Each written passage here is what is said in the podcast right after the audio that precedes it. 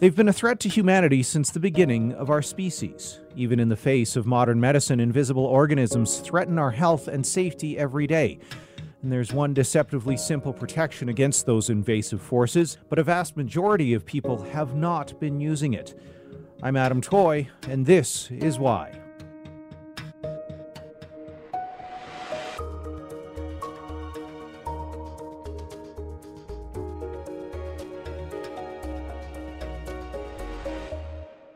You've been hearing the public health advice to prevent the spread of the novel coronavirus for months now. Stay 6 feet or 2 meters away from people not in your household, or wear a mask if you can't. Stay home if you're sick, and wash your hands with soap and water. It's that last one. It's a piece of advice that's been passed down generation after generation ever since soap was discovered some 5 millennia ago. And according to the Wikipedia entry for soap, quote, "In hand washing as a surfactant, when lathered with a little water, soap kills microorganisms by disorganizing their membrane lipid bilayer and denaturing their proteins. It also emulsifies oils, enabling them to be carried away by running water." So what are the challenges of adopting the habit of hand washing, and what role do corporations have to play? Myriam Sidibe is a senior fellow at the Harvard Kennedy School and is the founder of Brands on a Mission. Thanks for joining me today, Myriam. Thank you very much, Adam. It's a pleasure to be here today.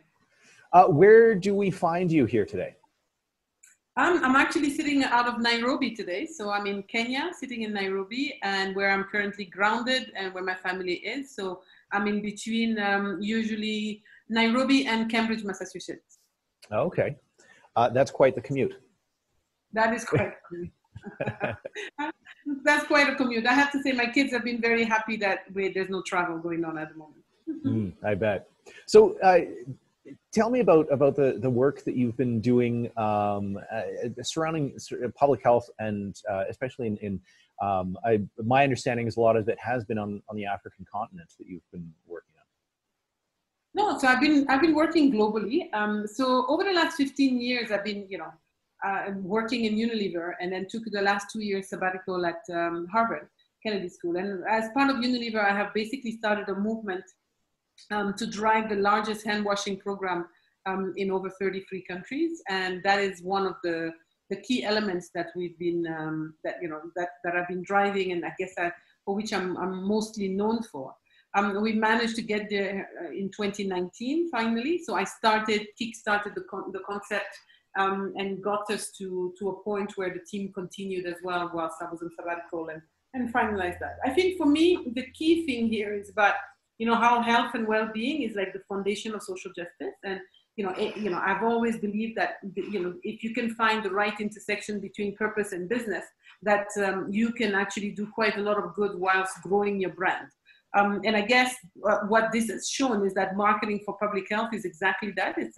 It's a new discipline that gives companies and brands a clear framework on how they should embrace public health ethics, so that for every marketing dollar that they would spend, that they will actually try to drive some real impact as well. Mm-hmm. I'd like to get into kind of that intersection of how there can be benefits for both public health and for corporate interests through some of the work that you've done. But I wonder, I'd like to begin at what's perhaps a rather simple mechanism that you mentioned as far as, increasing public health, and that's hand washing. How effective is hand washing at keeping people healthy? In the middle of COVID-19, it is the best line of defense that we have to COVID-19, as you can tell, right? Until we get a vaccine, that is probably the only thing that we will need that we have at our disposal. If there's one behavior that unites probably the whole world at the moment, it is hand washing with soap. But before COVID-19, we've known that hand washing with soap was one of the best low cost intervention that out there, and I think one of the key things about hand washing with soap is that it reduces diarrhea, it reduces respiratory infections, and it reduces eye infections as well. So that's been something that's been absolutely critical. and that's been basically one of my mission for life over the last 20 years is trying to define and get and the industry and businesses and soap brands to really endorse this as a social mission. It comes very intuitively to a soap brand because obviously you're about hand washing with soap, and I spent over 15 years working with the Lifebuoy brand, which at its DNA and its purpose is around saving lives and helping mothers, and their kids fall ill a little bit less often. So, getting into a mission of driving 1 billion people to hand washing with soap, across Asia, Africa, and Latin America is a sound social mission for us. So, but I think the key question is how do you embed this, that it actually informs what I call brand say and brand do, right? Brand say is basically what you talk to your consumer about. Brand do is how you drive the impact. And I think there is, and what my book is about, and my book does in Brands on a Mission, is that it defines what that framework of brand do should be, and how are you going to be able to have this purpose tree, which is the purpose tree that you see behind me, which basically is the framework that I give to brands and companies as a way for them to drive this impact at scale, whilst being able to reap as well business benefits as well. So that's one of the starting points. So, to go back to your question, hand washing with soap is the most cost-effective health intervention out there. It was before COVID-19. It remains even more topical at the moment because of COVID-19. And I think I have called for a global marketing call on getting everybody galvanized so that we can get hand washing with soap in every single household, and that we can reduce the barriers that stop people from being able to practice hand washing with soap. Because if you look at the global data on hand washing with soap, you'll find that 19% of only 19% of people practice hand washing regularly. That's 4 people out of 5 coming out of the toilets without washing their hands. So I think the point here is to not take for granted the fact that people are washing their hands. I think there is an element of, education is not equating at all to behavior change. And that's something that we are trying very hard to work on, as part of Unilever, but also as part of Lifebuoy.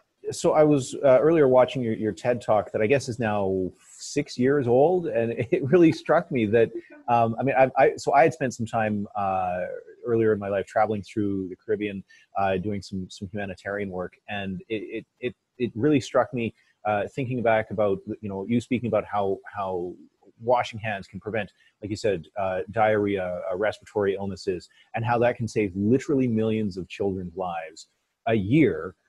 And then I thought back about how often I did or didn't see soap, in the, some of the poorest country, there's poorest provinces in, if it's, Jamaica or Dominican Republic or Haiti. And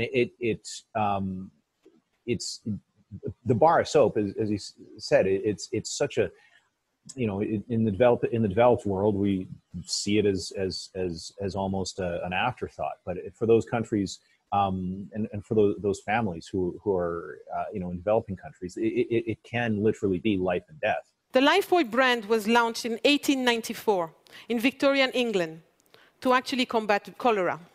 Last week, I was in Ghana with the Minister of Health, because if you don't know, there's a cholera outbreak in Ghana at the moment. 118 years later, the solution is exactly the same. It's about ensuring that they have access to this bar of soap, and that they're using it, because that's the #1 way to actually stop cholera from spreading. The other thing that kind of strikes me about your talk is how marketing and marketers can be like they're in the business of forming public opinion. What can marketers do, especially for those soap companies and for industry? What can they do? What are you calling on them to do to be able to help save more lives with soap? What are some specific steps, if you can lay those out for us? Well, I think first, and let me take your first part of the question, which is accessibility, affordability of soap, right? Because I think obviously to be able to wash your hands with soap, you need free things. You need a place where you can wash your hands with soap. So, in a lot of countries, it's called hand washing facilities if you don't have a sink. The second thing that you need is water that is running enough that you'll be able to practice the number recommended of hand washing with soap. And obviously you need a soap. What we found is that soap is usually available 99% of the time. So soap penetration is not an issue. there is some type of soap. It may not be your luxurious soap. It may not be Dove. It may not be, you know, like some of these soap, but there will be some sort of bars of soap available, whether it's a laundry bar or not. But I think the most difficult actually is the presence of putting all these three things together. And usually what you'll find is that, you know, and we take for granted, you know, in some of our countries, in Europe, in Africa, in some of the elite in Africa, where you just come out and you find a sink with running water and soap. But actually that is probably the number one predicator for people to wash their hands with soap. If you put all these three things in the same place after the toilet, most people will wash their hands because it's a reminder and it's making it easy for them to practice. So I think part of my life battles has been very much around trying to bring these three things together, because even if you look into the SDGs, SDG 6.2, which is, you know, one of the sub-indicators, it's not so much about people washing hands, it's about the presence of hand washing facilities as an indicator. So it's really important to keep in mind that you need these three things at the same place. So of course the soap companies have a real role to play in them. One, they can make the soap appealing. They can make the soap, the fragrance appeal to a mother somewhere. They can make it affordable. They can put it into format that families can afford, where they can put small soap for the, you know, for the kids, or, you know, like for hand washing, and big soap for body washing. I mean, there's all sorts of configurations around what is the right way to do this. And then finally, the other thing that's really, really important is the fact that they can also weave their messages, you know, embed the routine of hand washing with soap. Make sure, embed the routine or disrupt the bad routine.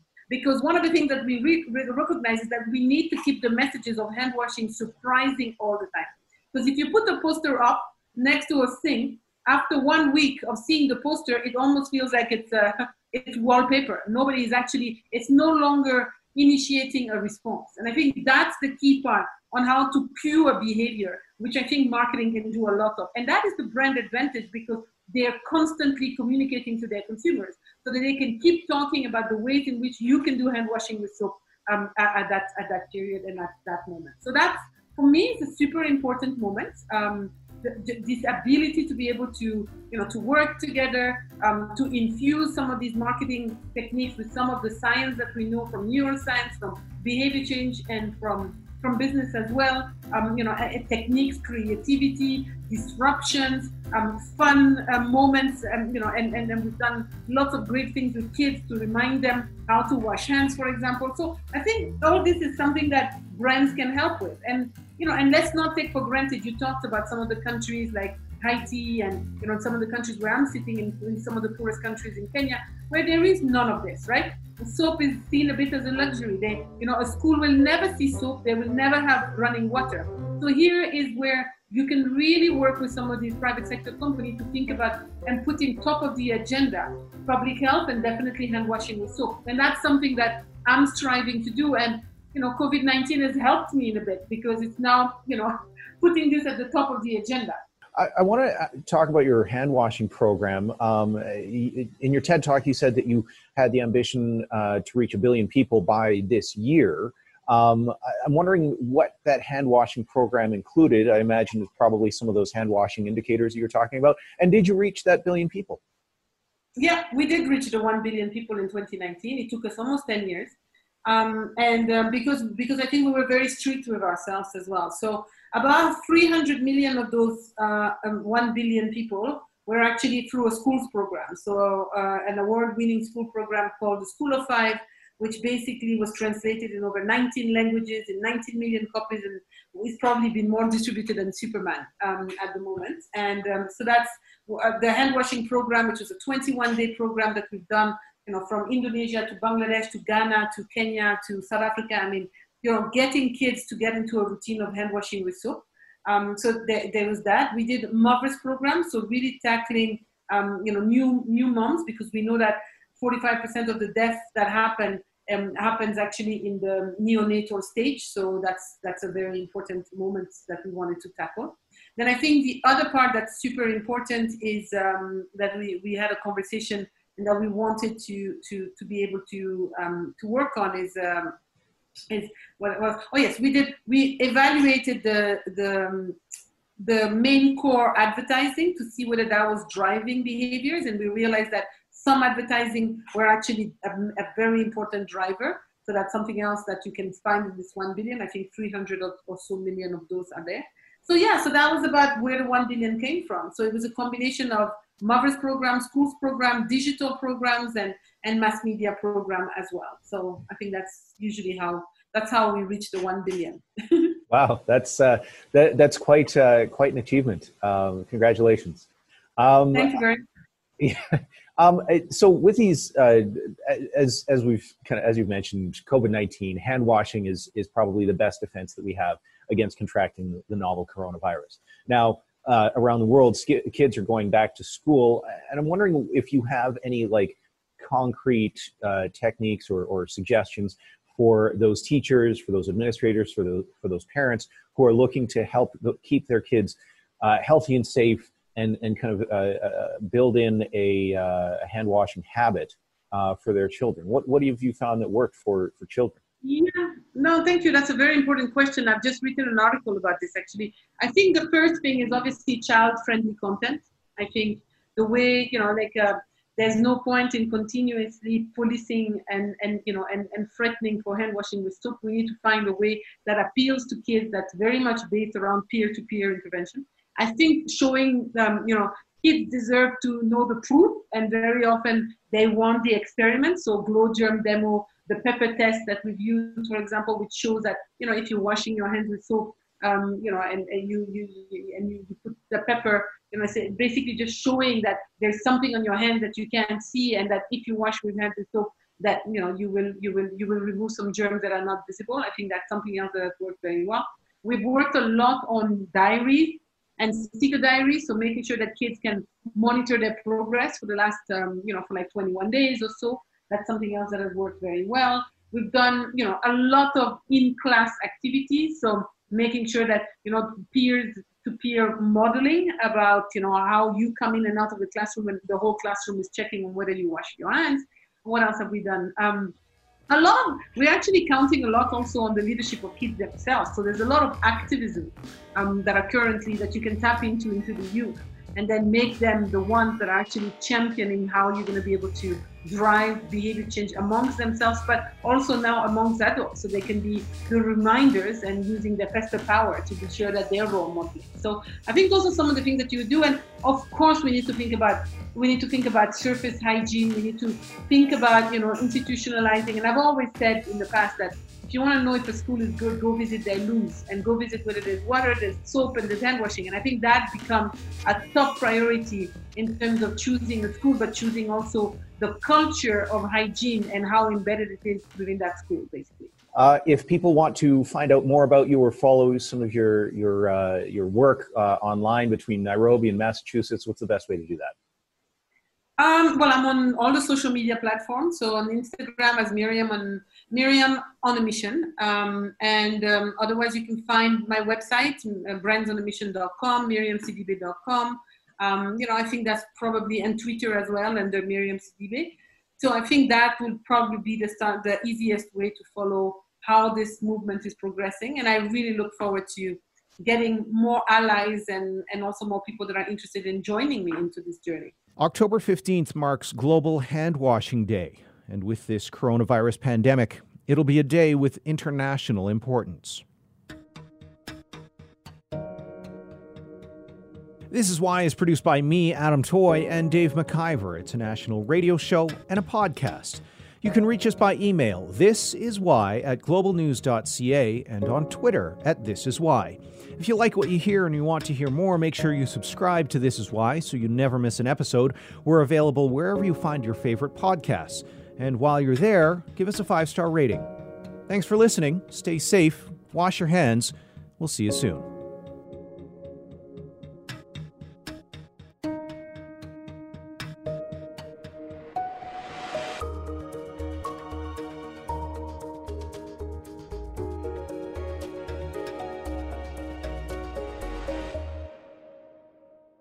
For most of us, crime is something we see on the news. We never think it could happen to us until it does. Loved ones are gone, and for the survivors, the scars will never heal. I'm Nancy Hicks, a senior crime reporter for Global News. And on this season of Crime Beat, I'll take you inside some of the most serious crime stories I've covered. Season 6 of Crime Beat is available now on Spotify, Apple Podcasts, Amazon Music, and all podcast platforms.